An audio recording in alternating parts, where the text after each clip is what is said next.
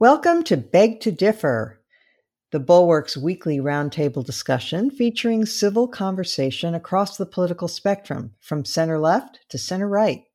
I'm Mona Charen of the Ethics and Public Policy Center, and I'm joined by our regulars Bill Galston of the Brookings Institution and the Wall Street Journal, Linda Chavez of the Niskanen Center, and Damon Linker of The Week. We are delighted to welcome back as our guest this week my EPPC colleague, Pete Wehner. Pete is a regular commentator for the New York Times and author most recently of The Death of Politics How to Heal Our Frayed Republic After Trump.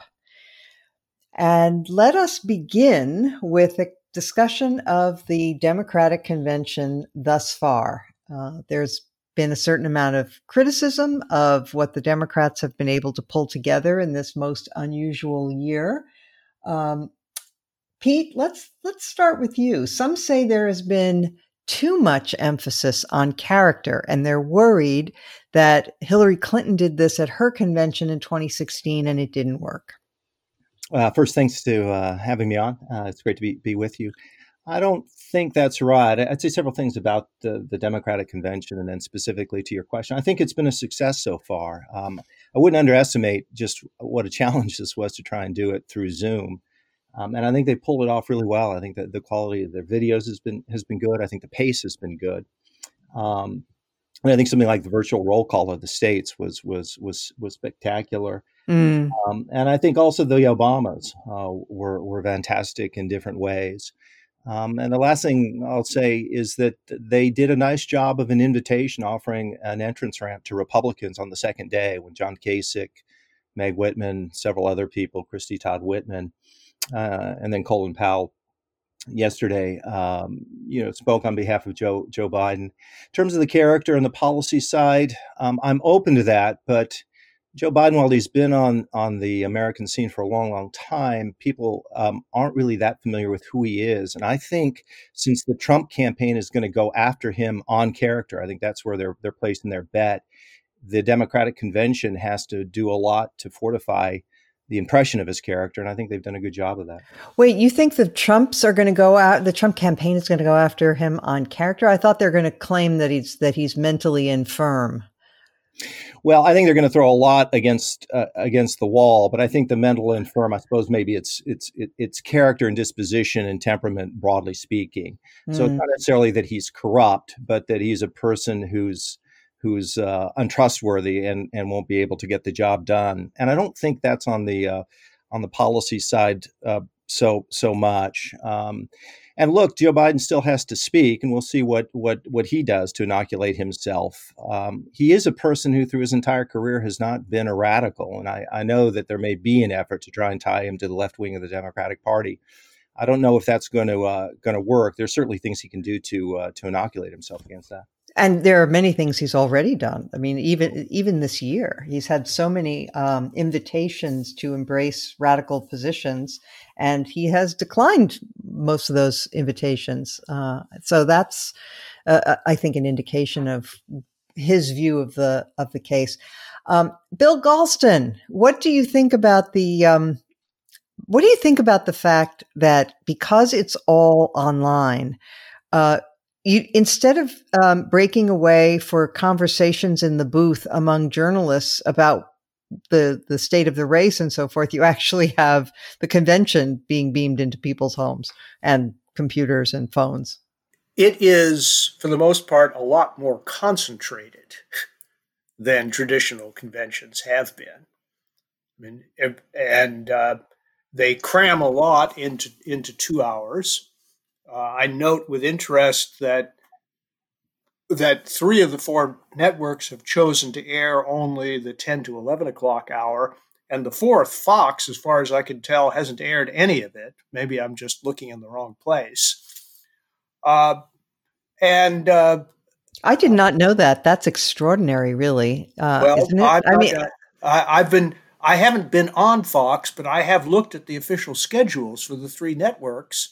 and, you know, NBC, ABC, CBS 10 to 11, and Fox has, you know, the, its regular commentators lineup. I have huh. to say, I was quite surprised, and I'll be interested. It'll be interesting to see if I'm right about that. Somebody yeah. should check me. Yeah. Whether they will persist in that uh, through the Republican convention, which would be even odder, uh, I think it. I I think it's worked pretty well, uh, and uh, it's it's allowed uh, the Democrats to be judged on the basis of their own choices about what what they decided to air and what they decided to exclude. And we can did, have, what did you think of Kamala's uh, address? Well, uh, as I was listening to Barack Obama, I said to myself, "Poor Kamala." she has yeah. to follow. She has. I mean, it was an it was an impossible act to follow. Uh, interestingly, I thought she got stronger, less nervous, more confident as she went on. Uh, and she delivered the Biden portion of the speech with somewhat more conviction uh, than she delivered the part of the speech dealing with her own history and family background, which was it, it, was nice on paper, but somewhat haltingly delivered. I think it took her about five to ten minutes to get her stride. Uh, yeah, and it's look, it's awfully difficult to address an empty room, eh, you know, in, in the way that she was obliged to do look, so.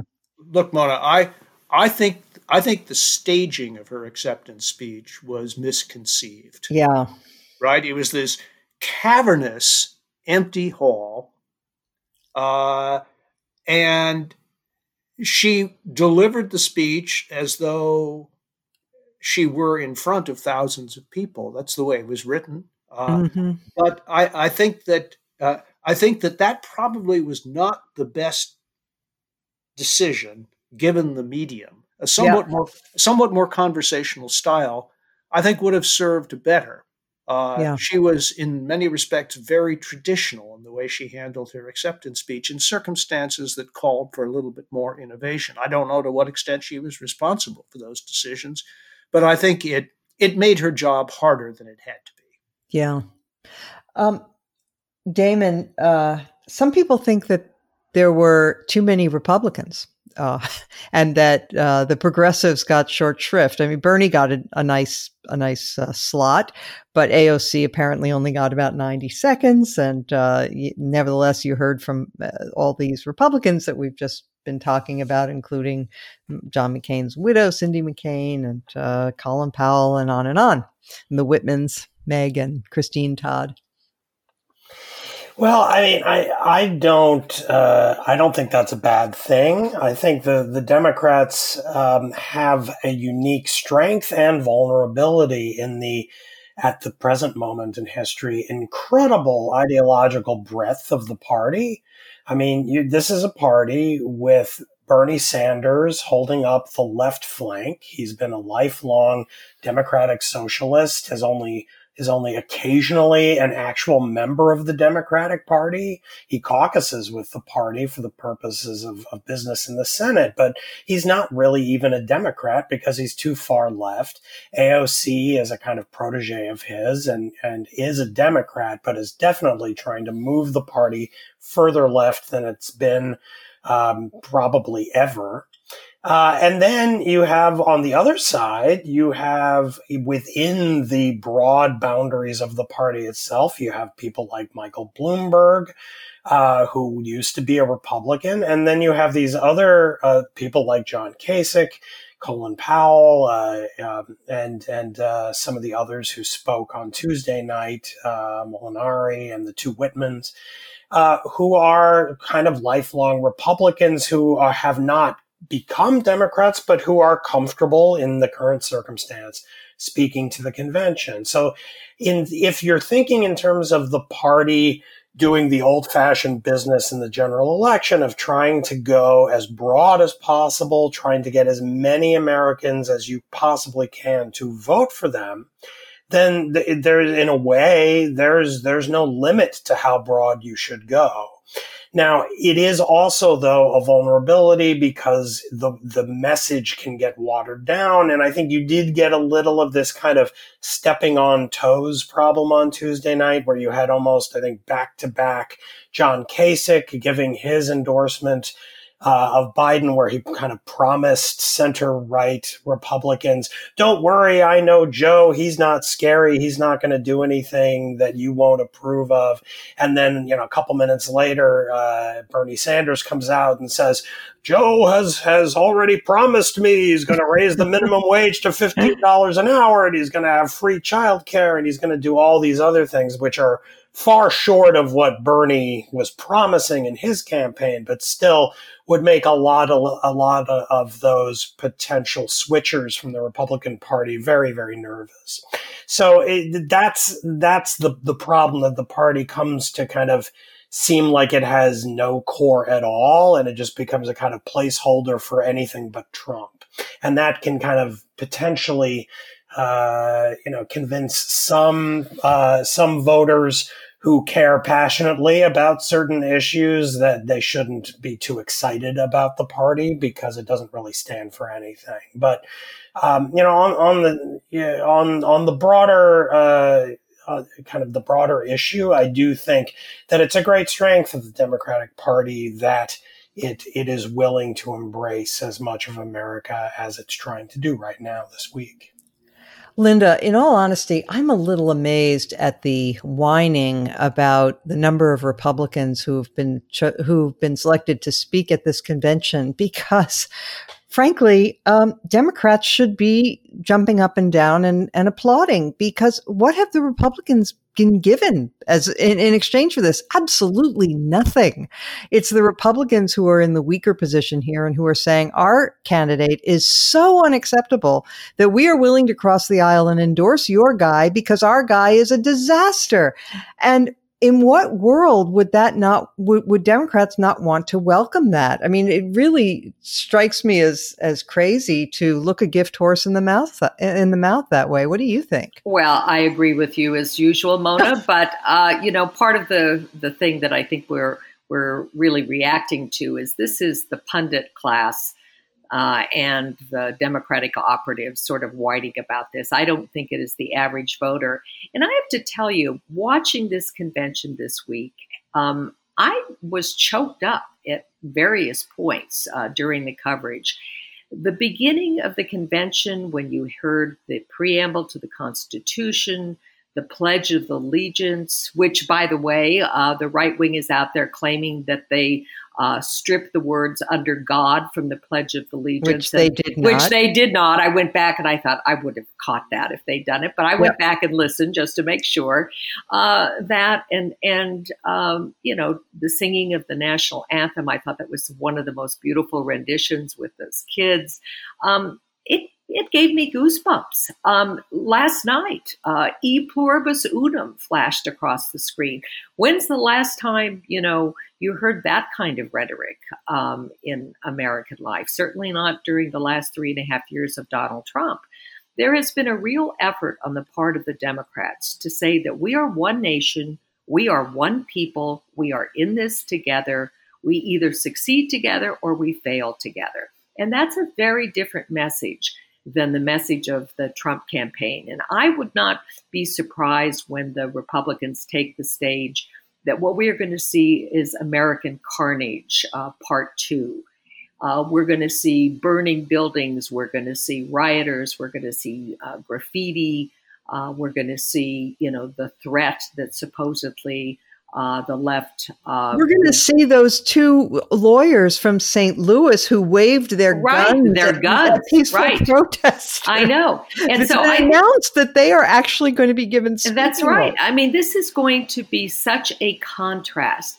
You know, I, Ronald Reagan would have felt very comfortable watching the Democratic convention that we've been watching this last week, and I think he would have felt very uncomfortable watching the kind of nonsense that I think we're going to see uh, coming up in the Republican convention. As somebody who has not voted for a Democratic candidate for president in 52 years, it was Hubert H. Humphreys, the last time I voted for a Democrat. Uh, Joe Biden this week has given me lots of reasons to feel comfortable that I can vote for him this time around. Uh, Pete, what about you?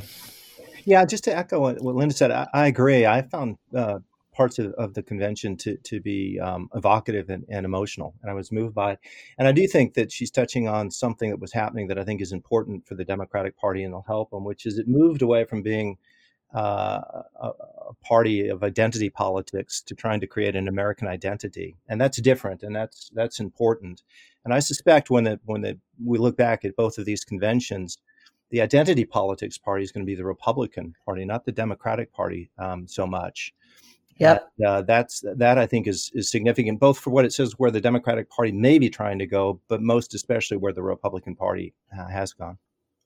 Oh, absolutely. Yeah, I, I let me just say I agree with with uh, all of you that uh, there were aspects of this that were very um, uplifting, uniting, inspiring, and um, I, I, said in the piece that I have today in the Bulwark that uh, you know, just for those opening images, I'm ready to vote Democrat this time. You know, uh, I, just for the smiles, just for the unity, uh, it, it's such a relief from the vitriol and the hatred and the denigration that comes out of the president's mouth every day. Anyway, Bill.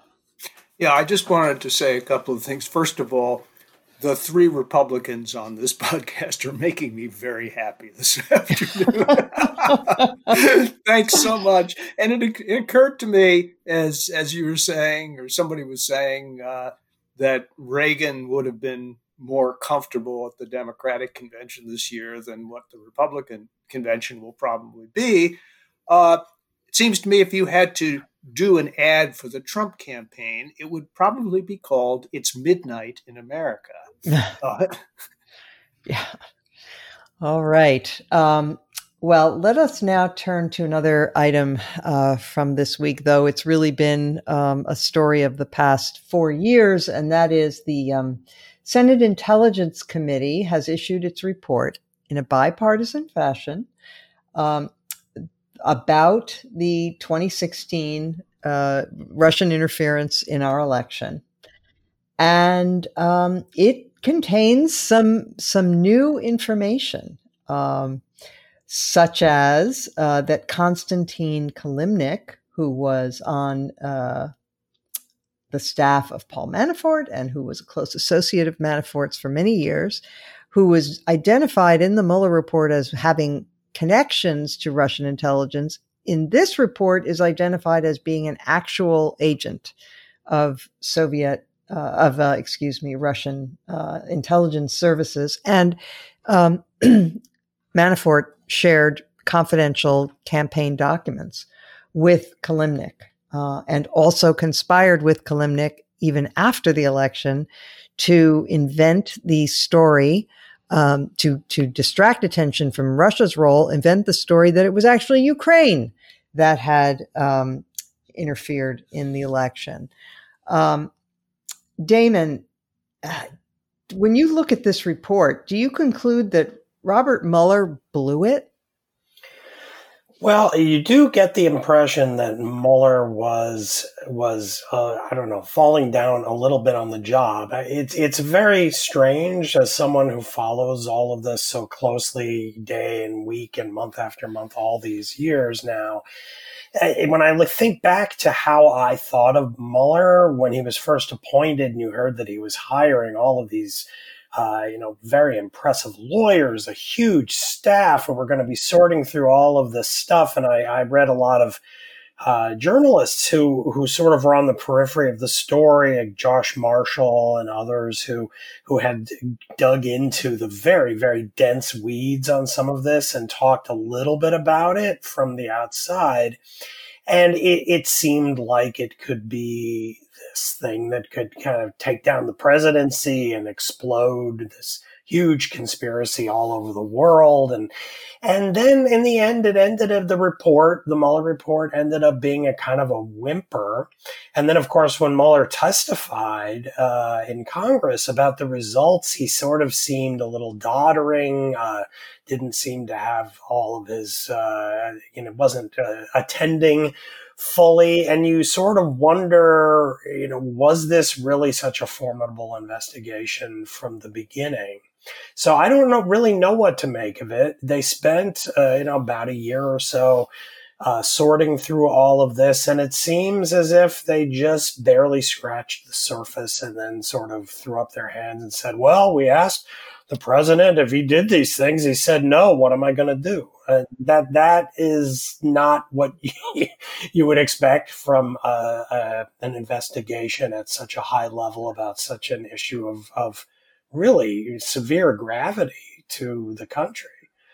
Yeah. Um, Linda, one of the things that they say in this report, and the Republicans signed on to it as well, is that Paul Manafort's relationship with uh, these uh, Russians and uh, agents of Russia represented a grave security threat to the United States. Yeah, it certainly did. And, you know, you sort of look at this report and you say, too bad this didn't come back, uh, come out uh, several months ago, back maybe, you know, at the time of impeachment, for example. And you wonder how the individual senators, uh, Republicans who are on this committee, could, in all good conscience, vote essentially against uh, removing President Trump from office during the impeachment hearings because the amount of involvement um, of the Trump campaign and its effort, not as you say, not just with Russia, but also with Ukraine. You now have two committees taking a look at material that the um, very people that are mentioned in this report have helped to try to gather uh, against uh, Biden, um, who are holding he- hearings and who are trying to make it seem uh, as if there was, you know, nefarious goings on with Burisma and with uh, other uh, Ukrainian um, uh, involvement uh, with, uh, you know, Joe Biden's son Hunter. And none of that is shutting down. You, you know, you see Senator Johnson out there pushing ahead. You say, see Lindsey Graham pushing ahead. You see the U.S. attorney, former U.S. attorney, Mr. Durham, uh, up in Connecticut, pushing ahead to see whether or not you know there was illegal spying on the uh, on the Trump campaign. So I just I wring my hands in despair because I think this is a very important report. I think most Americans will not pay one bit of attention to it. The timing it coming out, particularly during the middle, of the Democratic convention, means that I think it's going to largely be ignored. Um, Pete, one one thing that struck me when I was reading this is that there's it feels almost as if um, so the, the Republicans on the committee, I suppose, deserve a certain modicum of uh, praise for being willing to put their names to the truth and say, this is what happened and sign it. But on the other hand, they're engaging in a certain amount of gaslighting at the same time. So they put all this out there and shows there were multiple contacts between the Trump campaign and the Russians, uh, many very questionable ones. Um, it, the FBI, though it made mistakes without question um, certainly had ample reason to open a counterintelligence investigation here. Um, and yet the um, the Republicans issued a statement at the end of the report saying nothing in here suggests collusion. There's no collusion here, um, and it reminds me of what Bill Barr did with the Mueller report. You know, he he of course, it was delivered to him. And uh, before it was made public, while they were going through it to uh, excise anything that might be classified, he uh, or or privileged in various ways, he issued a statement saying that uh, it sh- didn't show any underlying crime, and therefore there was nothing to see here. End of story. And it turned out that was not true, and but it was a kind of gaslighting. Yeah, I I agree. I mean, it shows you the sort of the blast radius when it comes to Donald Trump's corruptions. Um, how how people who know better, uh, uh, eventually, almost all of them become complicit in in his corruptions. I agree. There was the report, which was an important one. I've read part of it. It's it's uh, I think 850 pages or more, so I haven't read the whole thing.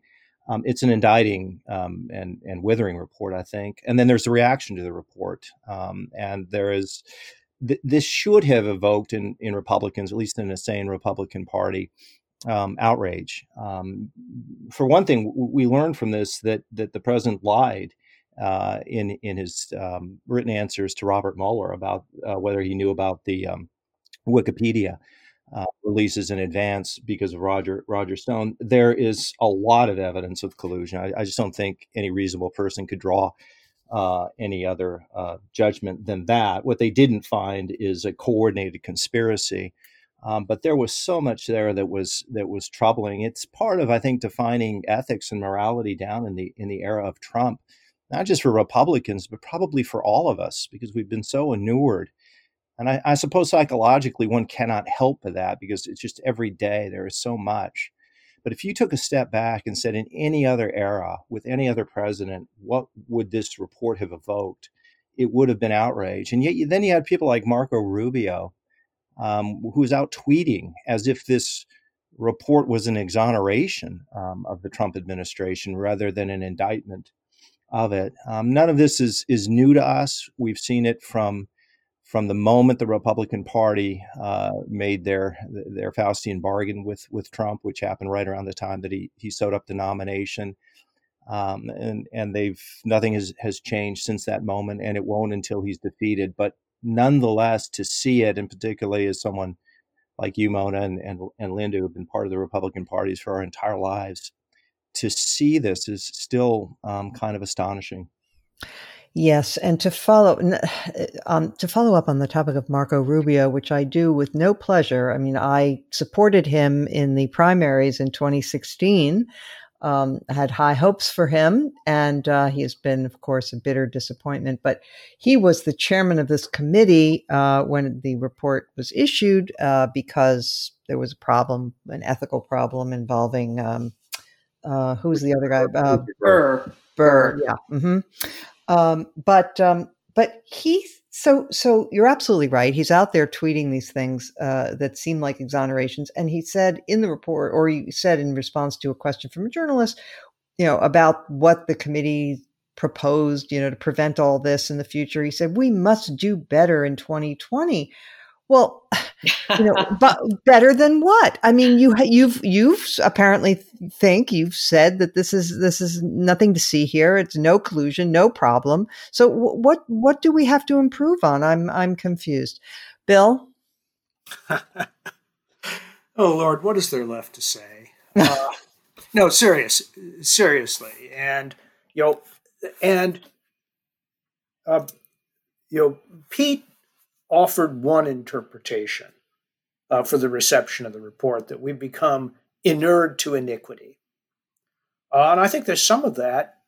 Uh, but another part of it, and I think just you know, looking at uh, introspectively at my own re- uh, reaction to the report, uh, I've sort of moved on.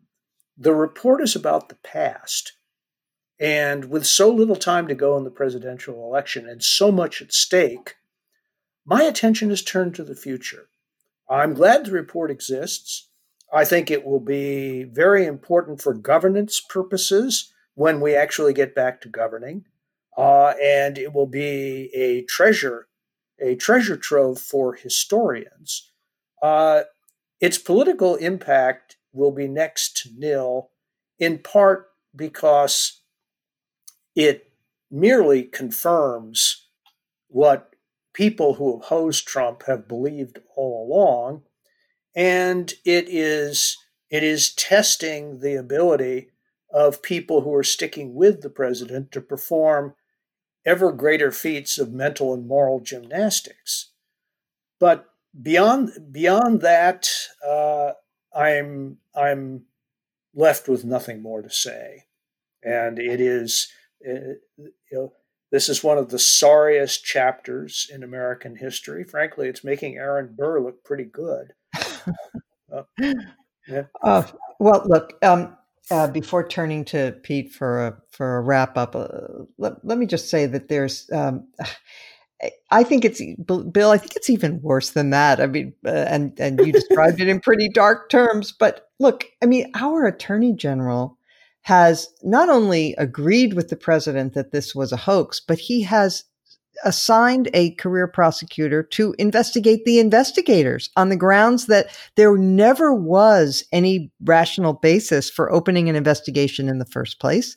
Now, that much having been said, I hasten to add that Kevin Clinesmith did plead guilty this week to altering an email in the pursuit of a uh, FISA warrant on uh, Carter Page. Um, so there was wrongdoing. By the way, it's very unusual. I've never heard of somebody being criminally charged for making a mistake like that, but it's been done here. All right. So there was some wrongdoing in uh, on the FBI's part, but the note th- this report completely obliterates the argument uh, that there was never a basis for investigating the ties between the Trump campaign and and the Russians. Um, and yet we have uh, uh, the Durham investigation that is still hanging fire. We don't know what will happen. Um, and it's all part of this campaign of what can only be called disinformation on the part of our attorney general.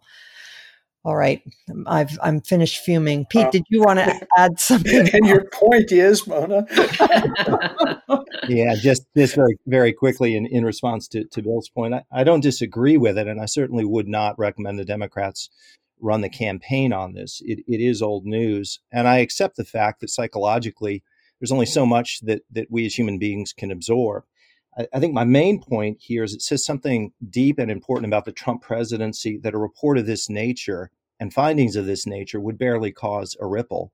Because in any other reality, under any other administration, this would be a huge story and should be a huge story. Because of Donald Trump and because of his manifold and manifest corruptions, this is just something we've come to accept. I'm not sure that, that there's much we can do about it, um, but but it, it, it does tell us something about the the state of, of, of our politics and the state of the presidency.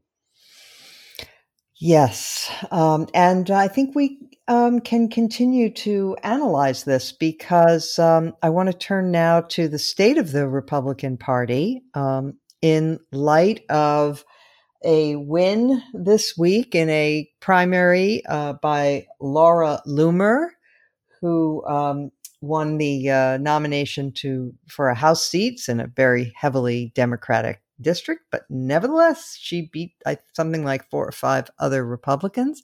She is a certified nutcase. Um, she is malevolent. She uh, celebrated, well, didn't quite celebrate, but she refused to mourn, as she put it on Twitter, when a mass murderer opened fire in Christchurch, New Zealand, and killed something like 50 people praying at a mosque. Um, she said, "Well, she she wasn't she wasn't going to mourn any of that until every single Muslim in the on the planet apologized for 9/11 or or something along those lines." Um, she wants to have a different Uber uh, so that she doesn't have to have Muslim drivers. Um, she uh, anyway she she she once chained herself to Twitter when they banned her from their platform. She chained herself to the front door. She's a, she's not a well woman, um, and yet um, this is the kind of person that some Republicans are elevating, and this comes on the heels of uh, QAnon um, supporters, believers, and whatnot winning some primaries as well. Um, our friend and colleague who was also on the show last week, JVL, said that it's possible that there will be more QAnon supporters in the next Congress than Mitt Romney supporters. well, you know, I happen to be in Boulder, Colorado this week. And um, whenever I come out here, I touch base with my friends, some of whom I went to high school with. I get out and walk around the city. And to my utter amazement, I am seeing support among some of my old friends for QAnon. Yeah, uh, one one friend uh, said that she's very very concerned about child trafficking. Well, as we know, that whole child trafficking story is part of the QAnon conspiracy. It yep. says that there is this cabal of people from Tom Hanks and Oprah Winfrey uh, to uh, Hillary Clinton, and I assume Jim Comey and others uh, who are engaged in trafficking children for sexual purposes. But when they're done with them, uh, they don't just let them go, uh, they eat them. Uh, mm-hmm. They engage we in talked cannibalism. about this on the podcast last week. Yes. Yeah, right. So you know we're talking about you know really really crazy stuff. Right. But I'm seeing it. And when I was in downtown Boulder yesterday, on the street corner, I saw a woman with a big Q sign, again, talking about how Trump was going to save us from these uh, predators. So, what worries me is that some, you know, well meaning people are getting this stuff. They're getting their news from alternative sources. They're getting it off of Facebook. They're getting it off of right wing sites. It's the same kind of uh, sites that were telling them that Under God was stripped from the uh, Pledge of Allegiance during the Democratic Convention. And they don't seek out alternative sources. So I'm actually very concerned about this. I think there are millions of people who, while they might not sign on to every, you know, a jot and tittle of, of the conspiracy, are still being influenced and I think that's very dangerous. I think this is one of the most dangerous moments we've ever had in our hus- in our history in terms of these kinds of conspiracy notions. Uh, Damon, did you happen to catch the clip of Trump being asked about QAnon yesterday at the White House? Yes, yes. Uh, it's it's. Uh, I mean, I this goes to the heart of what has me most distressed about our moment. As since I'm not, or at least have not been a Republican for quite a long time, I I look at at some of the issues we discuss on this podcast a little differently than some others who are are, are long term Republicans, and for whom this is more a kind of battle or hope that somehow you know the party can be taken back and returned to sanity. Whereas i i repeatedly look to the republican voter as the the core problem here. I mean i'm critical of office holding republicans who kind of you know capitulate to trump and don't criticize him and don't you know treat the uh, the senate's report about uh, uh, about the Russian collusion issue is serious, and, and I, I do that in my columns all the time. But the ultimate cause is that the Republican segment of the electorate is undergoing something very scary right now. And, you know, Americans have a history of going a little crazy. You read the essays of Mark Twain. He has very sometimes amusing things to say about this.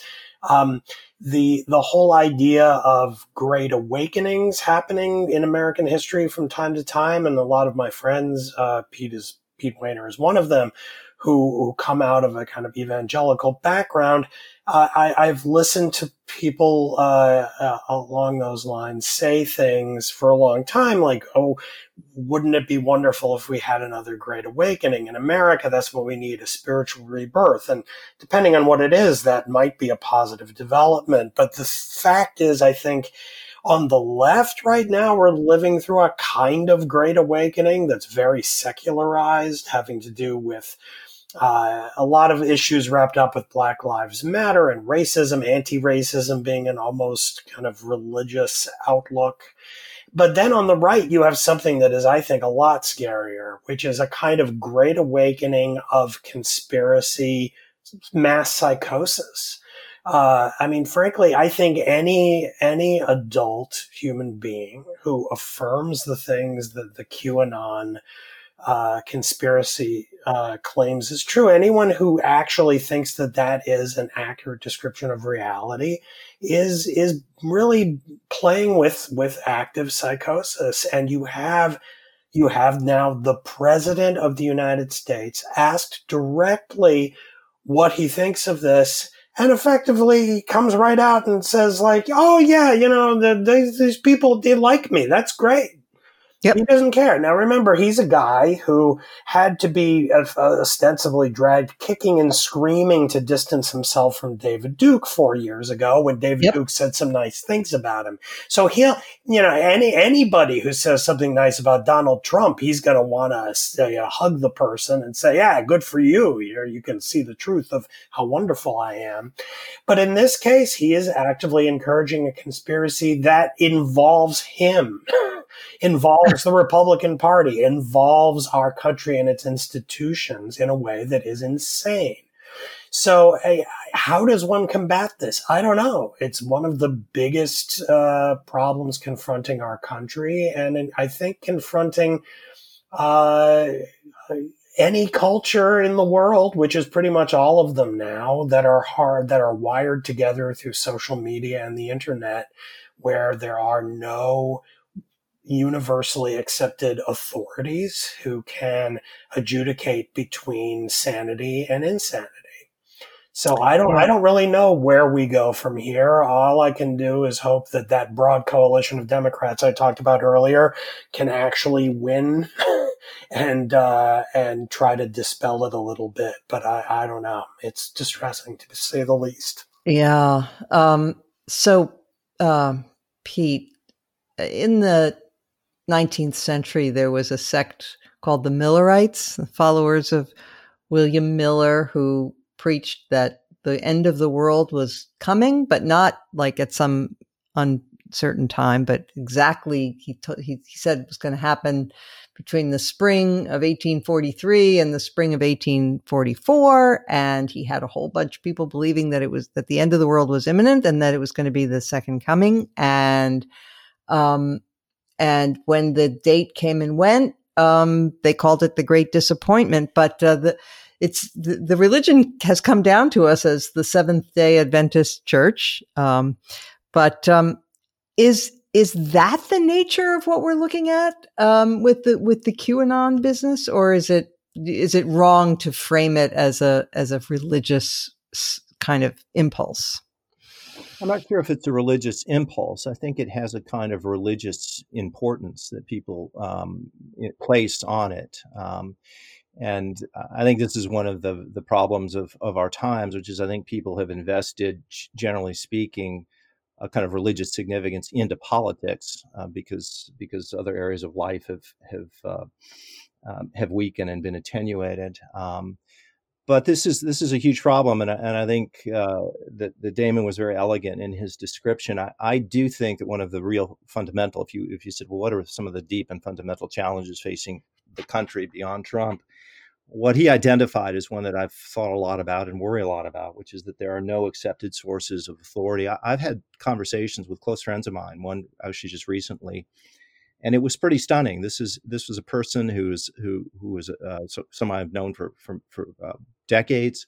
Uh, is a very good guy, um, and you know he's he's a serious uh, uh, he's involved in finances, and he was involved. He had bought into all of these conspiracy theories, or many of them, and there was just no way to communicate with him because he simply was selecting different sources of information, and that's different than what we've had in the past, where we ha- agreed more or less on on common facts and then debated um, how to interpret them and, and how to proceed. We're in something different, and I think the part of the reason that we're in the situation we are is is one social media. Um, conspiracy theories are part of American history, as you alluded to, and really, if you go to the founding of the republic, if you go to 18th century, you know, Britain, they existed. They've always existed. Today, um, they they are less rooted in facts than they have been in the in the in the past. So you simply make assertions. Uh, this this uh, would would be the uh, Alex Jones Infowars um, model of conspiracy theory. Um, and social media has obviously connected people that in the past had not been connected, and then it was easier to keep those conspiracy theories on the fringe. The second thing that makes this a different moment is that you have the president of the United States endorsing and amplifying these conspiracy theorists. And the third thing that I'll say is that President Trump's reaction to the QAnon question was once again an important insight into what I have long thought is the Rosetta Stone for, for, for Donald Trump and understanding him, which is how psychologically and emotionally unwell and unstable he is. For him, it is simply the fact that QAnon are supporters of him that he therefore embraces them. There is no other factor that goes into into his his his judgment of of individuals or of movements and this is a degree of malignant narcissistic personality disorder that we've just never seen in an American president. So if you combine the social media reach with a president, um, this is a dangerous time. My, my one hope, or a hope that I have, is ultimately that that truth and reality will out. I just don't think in the end that societies can succeed if you don't have some common understanding of truth and, and like viruses sometimes create their own antibodies i suppose we're in an age where that that's relevant that this sort of insanity and conspiracy uh, theories creates a counter reaction where where virtues and qualities and characteristics of, of human beings and societies that were once treasured and cherished maybe we forgot why they were and maybe we'll we'll remember why they're important in, in the wake of all of this huh, well that would that would be good well first if i wanted to be snarky pete which as you know is not my not my style. You know, I might I might remind you of a famous famous episode in an administration in which you served, in which someone questioning uh, an action of the administration was dismissed as being a member of the reality based world. I'm sure you remember this one. Uh, yeah. And uh, can I interject real quick, Bill, on that? that uh, we don't have to go into it. That was actually not a true quote, and I'm happy to. okay, fine. Then that has been disputed, and I think shown not to be true. So just fine. for the record. then I then then I withdraw it and get to my main question, and that is, you have you have described pointedly a man who has no business being president, never had but nonetheless, as you said in a recent interview, Republican voters in 2016 had their choice among a 16 candidate field, including very strong candidates representing just about every flavor of conservatism that could possibly be identified, uh, and oh, and decided instead, you know, to you know, you know, to select Donald Trump as their nominee. Uh, and you offered an explanation as to why that happened, which I really found striking. And I would, I'd like you to repeat that explanation and amplify it in light of recent events and whatever other thoughts you may have, because it really is the fundamental question. You know, how does a major venerable and for a long time very serious political party end up making such a choice? Yeah, sure. I'm I'm, I'm happy to to answer that. Uh, and let me begin by saying I agree with Damon. I, I have long thought that the real problem here is is not less Trump in a certain way than the people who elected him in the base of the Republican Party. I think that underscores that pathologies. Uh, Republicans in Congress would be willing to take him on if they weren't afraid of the backlash, not from Trump per se, but from the voters. So I, I think that that is that is the uh, the problem. Why has that happened? Why why did uh, Republicans in 2016 in, embrace somebody when they had so many other options um, that that were clearly better by any metric that they had ever uh, cast a vote for? I think it's severalfold, and I think it's complicated. One is that I think that there had been a, a, degree of resentment and grievances and bitterness that had grown up and grown in the Republican Party, in the base of the party, that Trump tapped into, and there was a sense that he would bring a pistol to a cultural knife fight.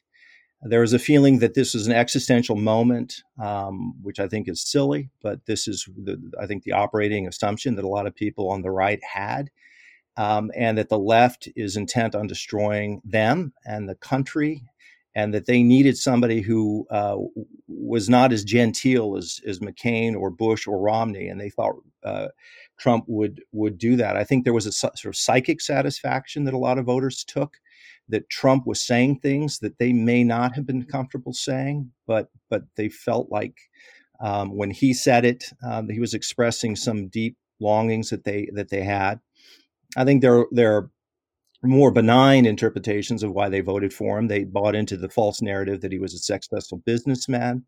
There was a sense that the that the uh, establishment had failed uh, the country and the Republican Party, and that he, it needed to be destroyed and then rebuilt, and Trump would be the person to um, to uh, to do it. But look, I think most of the explanations for why the Republican voters in a field uh, as wide and as deep as it was in 2016 only selected Trump, but it was never really a close race. He was near the top within three weeks that he was he was in. My first column in the New York Times warning about Donald Trump was in July of 2015. And I actually had trouble getting the piece published in the Times because they thought, why is he writing a piece warning about Donald Trump? This guy's going to be a non factor. And it was because I think Trump tapped into something that w- was brewing and existing, um, and and and and off he went, and the and the voters followed him. Can can I jump in with uh, something that I've been thinking about along these lines, and that is, um, in my experience, being on the right and being uh, and and meeting other people who were conservative. I think in some ways the ground might have been prepared for this lack of trust by all of us in a sense, because we were critics of the mainstream media for the things the mainstream media wouldn't say or was ignoring or wasn't taking into account. And that was really a big part of why people turned to conservative media because they felt that the mainstream press had a point of view that they weren't acknowledging. They always said, "Oh no, we play it completely straight," whereas people knew that wasn't true. That it, that that they they had a point of view and and they were suppressing certain things and elevating others based on their preferences. Um, and by the way, just just as conservative media does in, in the reverse, but it it may have created an atmosphere or an appetite rather um, in which people thought well alternative sources are better better avenues to the truth and you can't trust the New York Times or CBS, but you can trust, you know, X, Y, or Z. And I began to notice when I was going on these National Review cruises that people began over the course of years to begin to refer to more and more. First, there were these newsletters that they were talking about, and then these more and more sort of recondite sources of information that they all seemed to know about, but that were mysterious to me. And um, so I don't know. I, I think it's possible that that their sense that uh, their not entirely wrong uh, view that the mainstream press was biased predisposed them to believe just about anything that came from the alternative media. Linda, what would you? Well, I I do agree with you on that, but I think there was another phenomenon that was very important. I think we cannot ignore that Donald Trump ran his campaign on the basis of racial grievance and what he tapped into was a growing concern, I think, among lower middle class whites that their world had been turned upside down. They were competing with new immigrants for jobs, in which the immigrants were often willing to work harder and at lower wages. Uh, they were seeing their communities uh, change dramatically by the influx of people who did not look like them. You know, and I tried during the course of the 2016 campaign to try to put myself in the shoes of somebody who was uh, from that background, because that actually is the background I grew up in. I grew up in lower middle class white neighborhoods. Uh, my friends that I talked about earlier in the program, who my high school friends, um, they were part of my growing up, this lower middle class white world. And, you know, just going into a mall uh, in you know the Washington D.C. area, um, malls that you know where once most of the shoppers were white are suddenly very brown. You know there are a lot of immigrants there from Asia, from Latin America, from Africa. And the world in which these people um, had lived and had felt comfortable was changing. And I think that Trump uh, tapped into that with his, you know, speech after he came down the escalator about Mexican rapists and others moving into the country. And I think we can't ignore that. And um, we also can't ignore that, you know, the Democratic Party um, has been the party that has been very much into racial and ethnic identity. They push the, the notion that where you came from, where your ancestors came from, is as important as where you are today. And I think all of this um, helped um, Donald Trump, and in a very unfortunate way, which is why I was so pleased at the Democratic Convention this year, turning to, you know, making us feel proud to be Americans. Uh, not, you know, so much proud for where our ancestors were born, but proud that we're here and that we are part of this great, wonderful uh, nation as Americans. All right, I, I, I want you all to tell me whether I'm being um, unfair, but if you look, or, because there are still some people in the Republican Party who are really fine public servants. But if you look at, and maybe I'm biased, but if you look at the news lately, so we have Laura Loomer uh, being uh, nominated for a, a House uh, race. Uh, we have Trump's comments on QAnon. We have Steve Bannon, who's uh, was arrested today for um, uh, for bilking the supporters of you know, the the Trump supporters that he claimed he was Mr. Populism. Right, the, the the little guy was being trampled by elites. Well, it turns out, according to this indictment, he was stealing money from a charity that called We Build the Wall. Um, uh, yeah. So not Mexico, not Mexico. yeah, not Mexico. Uh, the, the, the roofs were paying for it, um, and then and paying for his private, you know, uh, expenses. Okay, we have Jerry Falwell Jr. posing with his pants down uh, with a woman, not his wife. We have Wayne LaPierre. Um, uh, being uh, accused of uh, running a basically a, a, another scam called the NRA that was uh, that was stealing money from from its supporters. You have Michael Flynn endorsing the QAnon thing and taking the pledge. Um, it, am I wrong, or is this party really just has it just spun off into a world of total craziness and corruption? Yeah. Anybody want to say there's I'm being too harsh? no. Silence. I, the one thing I guess I would say, um, Mona, I, agree with you. I, I do think that um, a lot of Republican lawmakers, um, if it were not for Trump and Trumpism, um, uh, uh, just don't buy into this craziness. I think there have been lack of of courage on their part. And back to the point that Damon made, there are pressures within the party from the voters to, to continue this nonsense. I think the question, and, and it's an open question, is if Trump is defeated, particularly if he's defeated badly in November, what happens? And uh, what's the future of the Republican Party? Does some of this insanity subside? Do more responsible impulses and sensibilities and voices rise up? Um, and and I don't I don't know that politics is is is contingent like life in general. Um, I think as long as Trump is there um, and and is control of the party, um, w- w- this is you know we're, we're, we're stuck in this position. Whether there's there's any light that's going to uh, you know shafts of light that are going to cut through the darkness post Trump, I guess that's that's that's the open question. It's an important one because the country is going to be a lot better, as well as the Republican Party, if there's a sane uh, and and sensible center right. Yeah, uh, I I couldn't agree more. But uh, it at the moment it looks um, it's hard to see how uh, how we get there. All right, um, let us. Oh, Bill, did you have one more thing before we turn to our final highlights and lowlights? Uh, yeah, only only to point out that uh, Nate Silver is giving Trump about the same chance of getting reelected as he gave him of being elected four years ago. Yeah, which I and do so, not understand. Well, and well, uh, but he was he was giving Trump a serious chance at a time when no one else was. Uh, yeah, just about nobody else in his business anyway. And so right. I just want to put a question on the table, maybe for further discussion, because we don't have time for it now. We've we've conjured with the question of what it would mean for the Republican Party if Trump is defeated. But there's another question we have to conjure with. What will it mean for the country if he wins? Yeah. Next week. All right. Um, let us, uh, since I have you, Bill, why don't you start us off with your highlight of the week or low light? Well, uh, I'm going to, uh, you know, maybe narcissism is, there's a virus for it and it's catching.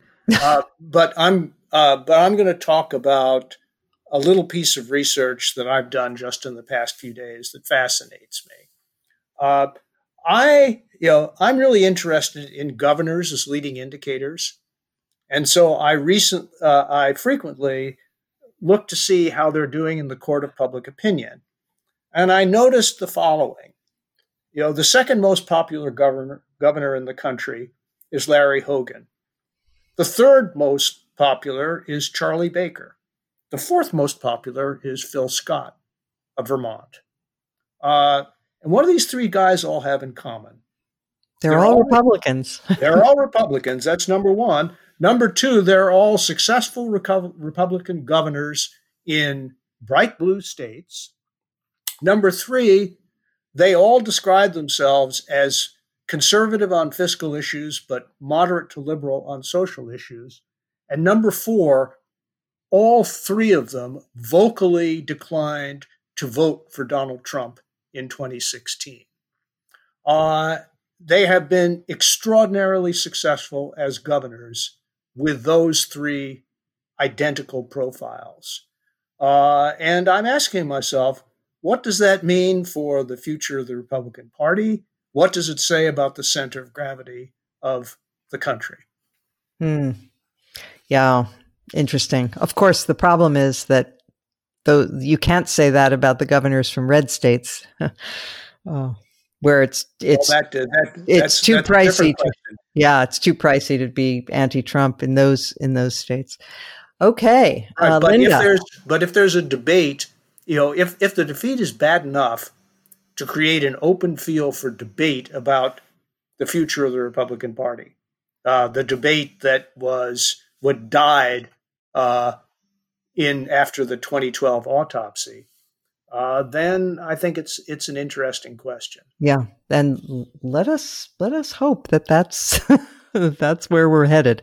Okay, Linda. Well, that uh, last comment by uh, Bill was certainly something that brightened my day. I'm a big Larry Hogan fan, and and if he's the future of the Republican I will be glad that I have not yet changed my party registration. Let me point to an article you mentioned the uh, Bannon indictment, but there's a very interesting piece by Aaron Blake in the uh, online edition of, of the Washington Post today, which says Bannon's indictment raises more uneasy questions about William Barr's Southern District of New York gambit. And you may remember that a couple of months ago, the U.S. attorney in that office, Geoffrey Berman, was fired uh, inexplicably uh, by Bill Barr, and everyone was. Linda, he wasn't fired. He was just oh, told yeah. the day before that he oh, was leaving. Right, right, right. His his letter of resignation, which he had not written, had been accepted.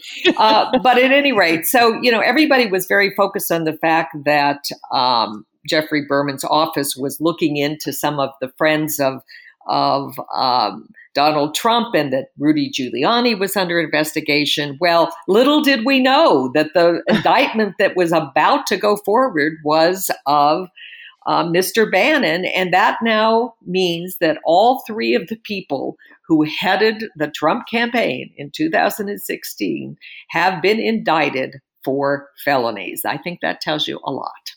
Kellyanne Conway, watch your back. Yes, right. um, okay, uh, Damon.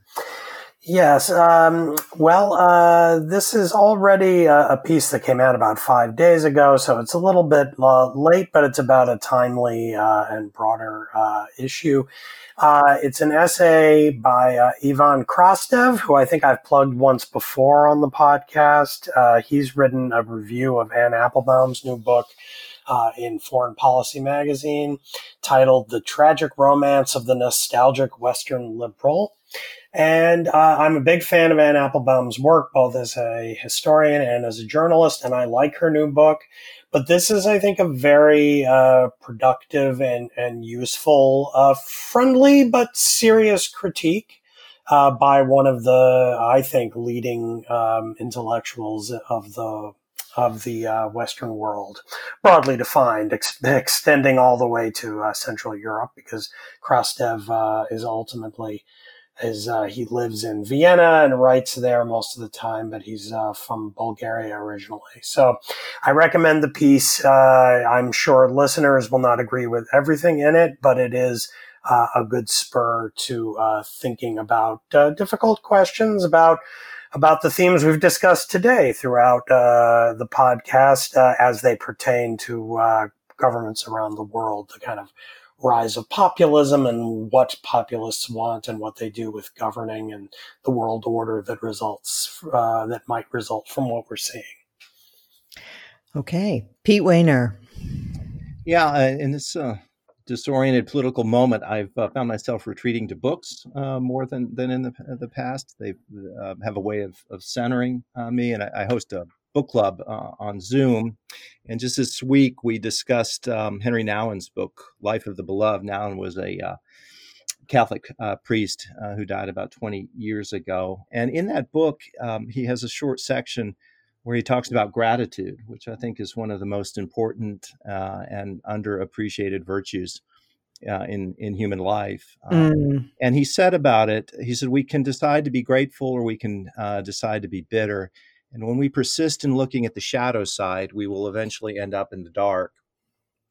Um, but that every time we decide to be grateful, it will be easier to see new things to be grateful for. Gratitude begets gratitude just as love begets love, which I thought was a lovely quote. Um, and I think um, all of us, myself included, could use uh, a little more gratitude and a little more uh, love um, in our lives.